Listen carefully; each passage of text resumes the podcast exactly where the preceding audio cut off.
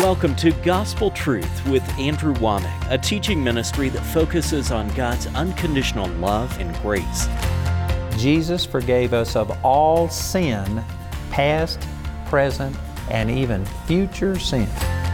The first time I realized that Jesus took the absolute penalty, punishment, all of it for my sins, that was freedom for me. And now, here's Andrew. Welcome to our Monday's broadcast of the Gospel Truth. Today I'm going to start a series entitled A Better Way to Pray. I have a book on this. This is the English version. This is the Spanish version, Una Mejor Manera de Ora, something like that. And uh, I also have CDs and DVDs on this. And this teaching on prayer is probably one of the most loved and hated teachings that I have. People either love it or hate it, but you will not be neutral to this teaching on prayer. Let me just say that this is going to be a lot different than anything you've ever heard taught about prayer. Um, I'll get into this in more detail, but let me just say that I think that prayer is probably one of the most abused and misused things in the Christian life majority of people believe that just as long as you pray, that everything is fine. That is not true. There is right and wrong praying, and wrong praying can actually release the power of the devil in your life. And I'm, I'm not going to spend a lot of time on this. I've mentioned these things in the past, especially when I was teaching on Romans 12, 1 and 2. But uh, there was actually uh, some teaching that I got on prayer that I brought back from a conference, gave it to a girl that I was unofficially engaged to, and she prayed and asked God to give her cancer so that she could glorify God in the way she handled death. And this girl died, and that wasn't God's will. That was because somebody was teaching that everything that happens to you is God and that God uses sickness to break you and to glorify Himself. And that wrong teaching and therefore the wrong prayers that came out of it actually caused her to die. And there's a lot of people that their prayers are destroying their life. You know, I have a lot of people come to me, it seems like it's more women than men, and they will ask me for prayer and say, Would you please pray for my husband? I've been praying for him for 20 years. What do I do? And I'll, one of the first things I'll tell them is, Quit praying for your husband. And a lot of people are just taken back. Well, there's nothing wrong with prayer. You, you, you can't get enough prayer, you can't get too much prayer. Well, it depends on how you're praying. And the way that a lot of people pray, it's actually releasing negative things. If the way you pray and intercede for your husband is you spend 45 minutes saying, God, he beats me, he beats the dog, he spends our money, he's a drunk, he's mean, he doesn't appreciate me, he doesn't love you, and you spend 45 minutes rehearsing how bad he is, and then you say, Save him in the name of Jesus. That kind of prayer is not helping you or him. It's focusing your attention on everything that's wrong. You're just speaking forth the problem. Prayer is not an opportunity to inform poor, misinformed God of how bad your situation is. I feel sometimes like people think God, you know, must have a million people asking Him for something, and so He's got so many requests. You got to get yours to the top of the pile, and so you just go through and say, "Oh God, the doctor said this," and you give all of these details, thinking God doesn't know what's going on, and you got to inform Him and let Him know that this is crisis. This needs immediate action. All of the things that I'm going to be teaching here come against that. Prayer is not an opportunity to just unload and gripe and complain and, and talk about how bad things are. I heard Charles Capps one time, and he was talking about prayer, and he said he was praying, and the Lord stopped him right in the middle of his prayer and said, Charles, what are you doing? And he says, Well, I'm praying. And God said, You aren't praying, you're complaining. And I'm telling you, a lot of what people do is nothing but griping and complaining. And if you started within the name of Jesus, or our Heavenly Father, and then you end it within the name of Jesus, and whatever's said in between, you think, well, that's prayer. No, there's a lot of unbelief, there's a lot of griping, there's complaining. There is a right and a wrong way to pray. And this series on prayer has caused some people to be set free. I've had so many people tell me about this, just revolutionized their relationship with the Lord. It's one of the most important things they've learned. I've had other people who were friends of mine, who've been friends of mine for decades, got up and left during my teaching on it because they couldn't handle it. They thought I was coming against everything they held dear. I believe that prayer is one of the most misused, abused parts, and there is a right and a wrong way to pray. Notice that I say a better way to pray. I didn't entitle this book, You're of the Devil if you don't pray this way. Because everything that I teach against in this teaching, I have done. And yet God loved me and I loved God. And I'm not saying that it was, you know, of the devil and that God hated me and because of it rejected everything about me. But over 47 years of seeking the Lord, I've learned some things and I've learned a better way to pray. I get better results today than I have ever gotten. I believe that my prayer life, my relationship with the Lord is better than it's ever been. And yet, when I was just really getting started, I still loved God and God touched me and there was good things that happened out of it. I would see a few miracles happen every once in a while. You know, it's kind of like an, an old uh, chicken, an old blind chicken will get, you know, uh, a grain of something every once in a while. If it doesn't quit, you just keep after it, eventually you'll stumble onto something. A blind squirrel will get a nut every once in a while. Every once in a while, I would see the presence of God and the power of God show up, and I'd see my prayers answered. But they were few and far between when I was praying the way that is traditionally taught. And I've just learned some things, and I've come up with a better way to pray. And so I can guarantee you, I'm going to rub uh, some of your religious feathers the wrong way. I am going to counter a lot of religious teaching about prayer, but that doesn't mean that it's wrong. I've had some people who are leaders in the body of Christ get so upset over this book, they came back to the people who published it and said, How could you have even published this book? It's against everything we believe for. And I remember the lady just saying, You know, get past the first chapter. The first chapter is so offensive, it counters so much stuff that a lot of people won't read the rest of the book. But um, I tell you, it's powerful. And some people think, well, why do you do that? Well, did you know that this is the way Jesus approached prayer? Look at what Jesus said when he started talking about prayer in Matthew chapter 6, verse 5. It says, And when thou prayest, thou shalt not be as the hypocrites are, for they love to pray, standing in the synagogues and in the corner of the streets, that they may be seen of men. Verily I say unto you, they have their reward. You know, the very first thing that Jesus did was say that hypocrites love to pray. This is my very first teaching in this series.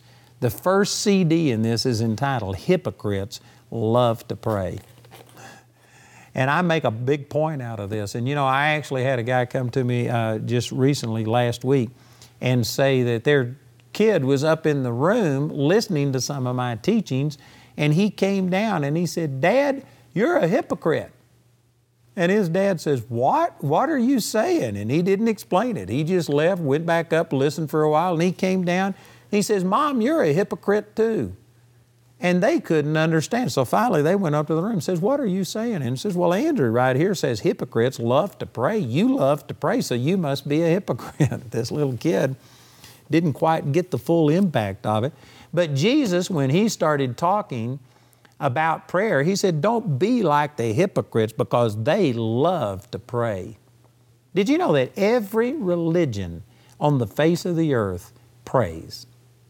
I mean, you can look at the Muslims and they have three, five times a day, whatever it is, that they put down their little mat and they bow towards Mecca and they pray. You can go into the Hare Krishna, Hare Ram, the Buddhist. You can go into anything. And every religion loves to pray. They emphasize prayer. And yet, there is only one way to God the Father. Jesus said that I am the way, the truth, and the life. No man comes unto the Father but by me. If you aren't praying in the name of Jesus and going through Jesus, you are not connecting with Almighty God. There's people watching this program that I'm sure take issue with that and say how narrow that is, but that is absolutely true. You have to pray and approach God the Father through Jesus. He isn't a way, He is the way, the only way. And so that means that the millions and millions and millions of people in other religion who are putting so much effort into prayer are not connecting with God the Father. They may be connecting with some demonic power. They may just be listening to themselves, soothing their own conscience, but they are not in true relationship with God. And even inside of the Christian church, there are a huge amount of people who go through the ritual of prayer and they may say that they're praying, but they aren't connecting with God. If that's true of people outside of Christianity who are praying to Allah and praying in the name of whatever and all of this stuff, and I think that most Christians would acknowledge that that's true, well, then it's also true of people even inside of the body of Christ who aren't praying in a proper way. Jesus is going to go on and expound and counter a lot of things. But when Jesus started teaching on prayer, the very first thing He did was teach what prayer is not. Jesus said this in Matthew chapter 7, verse 13. He says, The traditions and doctrines of men make the Word of God of none effect. Before you can actually sow the proper seed and get a harvest, sometimes you have to dig up the ground, pull out the rocks, you have to get rid of these traditions and doctrines of men that negate the Word of God. It's not a matter of just teaching what prayer is. Jesus started by countering all of the religious hypocrisy and concepts against prayer. And so I'm following his example. And the very first teaching in this series is hypocrites love to pray. And it comes against just the concept of somehow or another going through these rituals. You know, I'm not against any individual, but I'm also not afraid to speak the truth. And I'm telling you, I'm not trying to single anybody out, but I'm saying that there's people that have these beads, and you go through and say so many Hail Marys and so many Our Fathers, and they call that prayer. That is not prayer. That violates everything that Jesus is teaching right here. He talks about vain repetitions and people thinking that they'll be heard for their much speaking. There are people that call that prayer. There are people that recite written prayers, and they call that prayer, which although you could listen to what somebody else said and repeat those exact words, and there may be an opportunity for you to get a connection there between you and God, in the vast majority of cases, I mean the vast majority of cases, people are just saying words, they aren't connecting, it's not coming from their heart. Prayer is just communication from your heart to God, and it's not a one way communication. It's not a monologue where you're just saying all of these things to God. You need to also listen and let God minister unto you. And anyway, many people today have turned prayer into a religious calisthenic that they do it's something that they do primarily to soothe their own conscience. They feel that if they will spend a certain amount of time in prayer, then it makes them feel better, that they are somehow a better person, and they feel that God now owes them something. They've put in their time. They collected so many stars for all of their prayers, and after you get so many stars, you can cash them in for one answer to prayer. And it's something that people do, and many times God isn't in it. You know, I use this example, but there was a time that I used to pray a couple of hours and I would set the timer and, and I would force myself to pray. And yet, one time, right before this prayer time, I was just having a wonderful time with God. And God was speaking to me through His Word, and I was speaking to Him. And I was having a wonderful time in prayer. And yet, it came time that this two hour prayer time was coming up. And I just told the Lord, I said, You know how I feel anyway, so I'm just going to be honest and confess it. But I said, I dread this two hours. It seems like it takes four hours. And I dread it. I said, I'm having a wonderful time right now just studying the Word and praying and fellowshipping with you. And I dread these two hours where I go in and have to just force myself to talk for two hours. And I confessed and said, I'm sorry, but that's the way it is. And the Lord spoke to me and He says, Don't worry, Andrew. He says, I go to dreading it 30 minutes before it's time for the prayer. God doesn't like that kind of prayer either. You know, people are always saying things like, Put me on your prayer list. You can't find a prayer list in the Bible. Now, am I saying that prayer lists are of the devil? You can't find anything against prayer list either, but I'm saying that there's some people that think that you just have to go through every single day and mention these people over and over, and you got to keep bombarding heaven.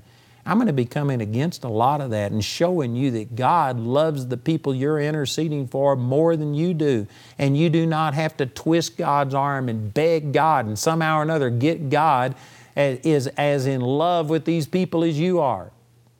You know, I actually, when I first got started, again, I my heart was right, but my head was wrong. I was just modeling, I was following the model that I had been taught.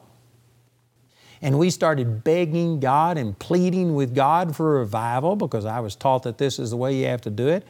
I'm not against revival. America, the world needs a revival. I am for seeing a supernatural move of God. But the way we've been taught to pray for it and that we've got to get hundreds or thousands or millions of people to pray and just put pressure on God and not let go until He releases His power is absolutely wrong that actually is detrimental to you in your relationship with God. I'm going to be coming against that stuff and talking against the way that intercession is spoken of today. But back when I first got started, I'd been taught all of these things that we forced God. We grab hold of God and don't let go until God releases what you want. That is a sorry, sorry attitude. But that's the attitude that I had. I'd been taught this. And so I started praying, and I literally caught myself saying this one time. I was praying for the city of Arlington, Texas. That's where I lived. And I mean, I interceded and begged God to touch people and save people every day of my life and prayed for a move of God and all of this. And I actually found myself one time just crying out to God, pleading with God. And I said this out loud. I said, God, if you love the people of Arlington, Texas, half as much as I did, do you, we would have a revival. And as soon as I said that, I realized something is wrong with this picture. I'm imputing to myself that I love people more than God. But see, I wanted to see people touched, and I thought, well, I'm praying and I'm not seeing people touched. I'm not seeing people turn around and come to God. So it must be God who's not answering my prayer, and I just had to pray longer and harder. I started all night prayer meetings, and we started bombarding the gates of heaven and begging God for a move of God and praying for this. And I tell you what, that'll wear you out. It's hard on you it actually is a criticism against God. I had a woman come to me one time and she said, I've been praying for my husband for 20 years. I've fasted, I've prayed, I've done everything I know how to do, and God hasn't answered my prayers. So would you please pray for my husband? Maybe God would answer your prayers. Now, some of you may not think that there's much wrong with that, but boy, when that woman said that to me, I said, I will not pray for your husband. And she immediately took, well, why wouldn't you pray for my husband? I said, because I'm not going to enter into agreement with you because your whole attitude towards God stinks. You are implying that God could just save your husband at, you know, the snap of his finger. If he wanted to, he could just force your husband to be saved. I said, that's not what the Word of God teaches. Faith comes by hearing, hearing by the Word of God. Jesus told us to pray labors to go across the people's path. I said, there is a right and a wrong way to pray, but you are praying as if there is nothing that you have to do or anybody else has to do or your husband has to do. It's just up to God. And so you're begging God. And since your husband hadn't been saved for 20 years, therefore it must be God that somehow or another just isn't motivated to save him. So maybe I'll carry more weight with God. Maybe I can motivate God more than you have. I said, that is a sorry attitude. God loves your husband more than you love your husband. You do not need to pray for people and beg God to save them because God is disinterested, and if it was just up to God, He'd let them all go to hell. No, that's not true. God loves the people you're praying for more than you love them. Prayer is not an opportunity for you to beg and plead with God and somehow or another try and get God to be as holy and as compassionate and as good as you are. See, when you approach God that way, and this is primarily the way that prayer has been done, that we somehow or another are motivating God. We are forcing God to do something that He wouldn't do if it wasn't for you. When you approach prayer that way, it is a slam against God, it's an insult against God. You are starting from a position of unbelief. it hurts you, you aren't going to be effective. I tell you what, prayer is an area that has been really, really misrepresented.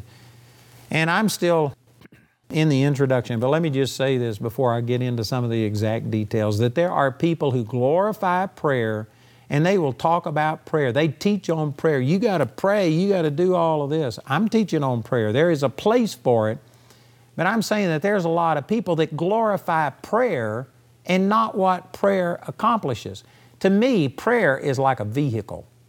You know, I've got a car that got me from my home to my office so that I could make these programs today. And it's a nice car. And it's got things on it. And I like the car, but the car is just a tool. It's what I can do with that. It's I don't sit there and glorify my car. I don't sit there and talk about, oh man, I just love my car. No, I love what I can do when I get in my car and where it'll take me and how it gets me there and stuff like that. There are people that just talk about prayer. I believe that prayer is really not the issue. It's relationship with God that is the issue. And prayer is just communing with God, talking to God. And communication, talking to God, is an important part of our relationship. But I don't glorify prayer. I glorify my relationship with God and prayer. My time of communion with God is an important part of that. But I don't put the emphasis on the vehicle that I use. I just talk about what it accomplishes. And I, I am big into relationship with God and having personal time and intimate relationship with God. And prayer is just the vehicle that helps me get there. So again, I go back to Matthew chapter 6, verse 5, and it says, And when thou prayest, this is Jesus speaking, thou shalt not be as the hypocrites are, for they love to pray, standing in the synagogues and in the corners of the street, that they may be seen of men. There's a lot of people that pray today because it gives them clout in their own mind, and then as they boast about it, and talk about it. Other people are impressed with how long they pray and all of these kind of things. And I'm telling you, it says right here, it says that, that they may be seen of man. And the last part of this uh, fifth verse says, Verily I say unto you, they have their reward. What does that mean? I believe that it's primarily talking about that, you know what, when you brag about, man, I spent an hour in prayer. I did this, I did this. I pray every day. I discipline myself. I get up at five in the morning that little pat on the back that people give you and say, Oh, you're so wonderful. You know what? That's your reward. That little bit of recognition, the fact that people think you're awesome, that's your reward. You aren't going to get anything from God. You aren't going to see your prayers really be effective. If you are praying for the acclaim of man so that you can boast and brag about what you've done, that little bit of satisfaction you get, that's your reward. You know, I'm out of time today, but I do have this book entitled A Better Way to Pray. I would encourage you to please contact us. Get this book. We've also got it in Spanish. We've got CDs and DVDs. If you'll listen, our announcer will give you that information, and please call or write today. We hope you were blessed by today's episode of The Gospel Truth. Andrew and Jamie wish to share their sincere gratitude for all the grace partners of Andrew Wommack Ministries. Your generous partnership enables us to take the gospel, the nearly too good to be true news, to the ends of the earth. May God richly bless you for your faithfulness. If you're not already partnering with Andrew Wommack Ministries, we encourage you to join us in this great harvest today.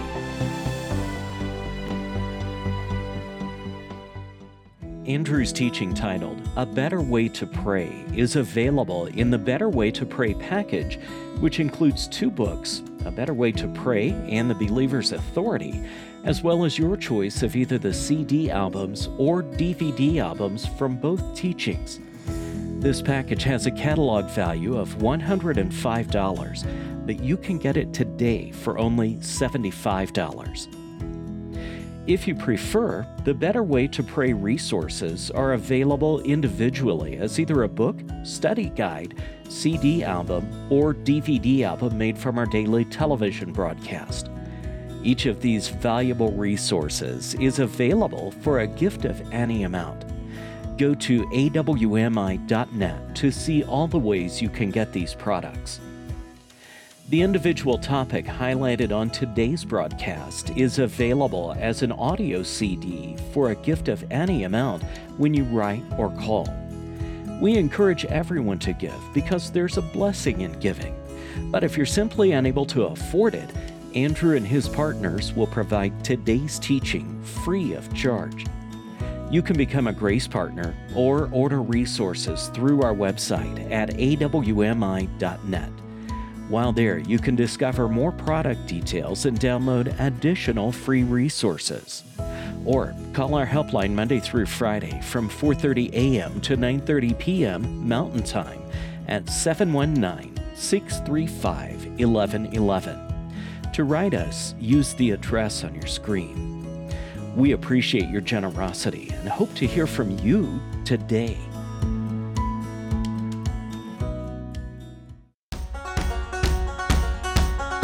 God has a perfect plan for every person. God's plans are always better than your plans. If you're in the kingdom of God, then be in the kingdom of God. God has declared you to be righteous. This is training for reigning. I will come out victorious. Listen, guys, the cross of Christ is the power of God that's going to change people's lives. It's the message of the gospel. We need to tell people the good news. We need to tell people about what Jesus has done. I tell you, this is not what you're going to hear very often. Glory to God! Hallelujah! If you do it the way the Word of God says, it produces freedom, period. You never know what's going to happen when you come to Summer Family Bible Conference. Uh, man, this is awesome. You can't miss it. Money back guarantee.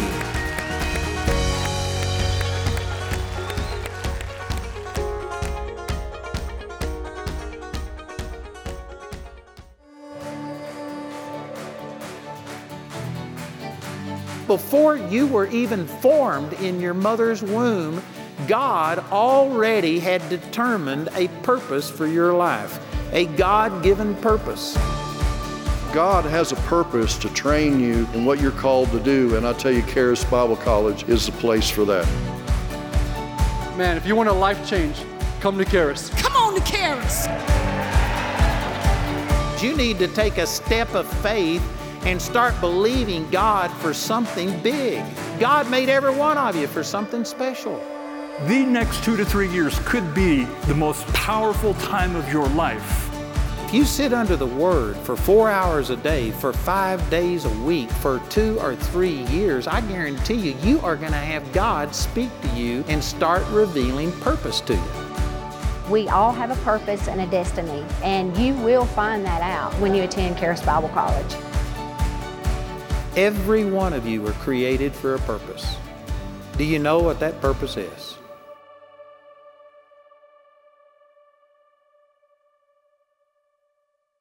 We're excited to host the Kingdom Youth Conference here at the Sanctuary in Woodland Park, Colorado. Come and join Todd White, Joseph Z., Ryan Edberg, and Andrew Wommack August 2nd through the 3rd for this power packed youth conference.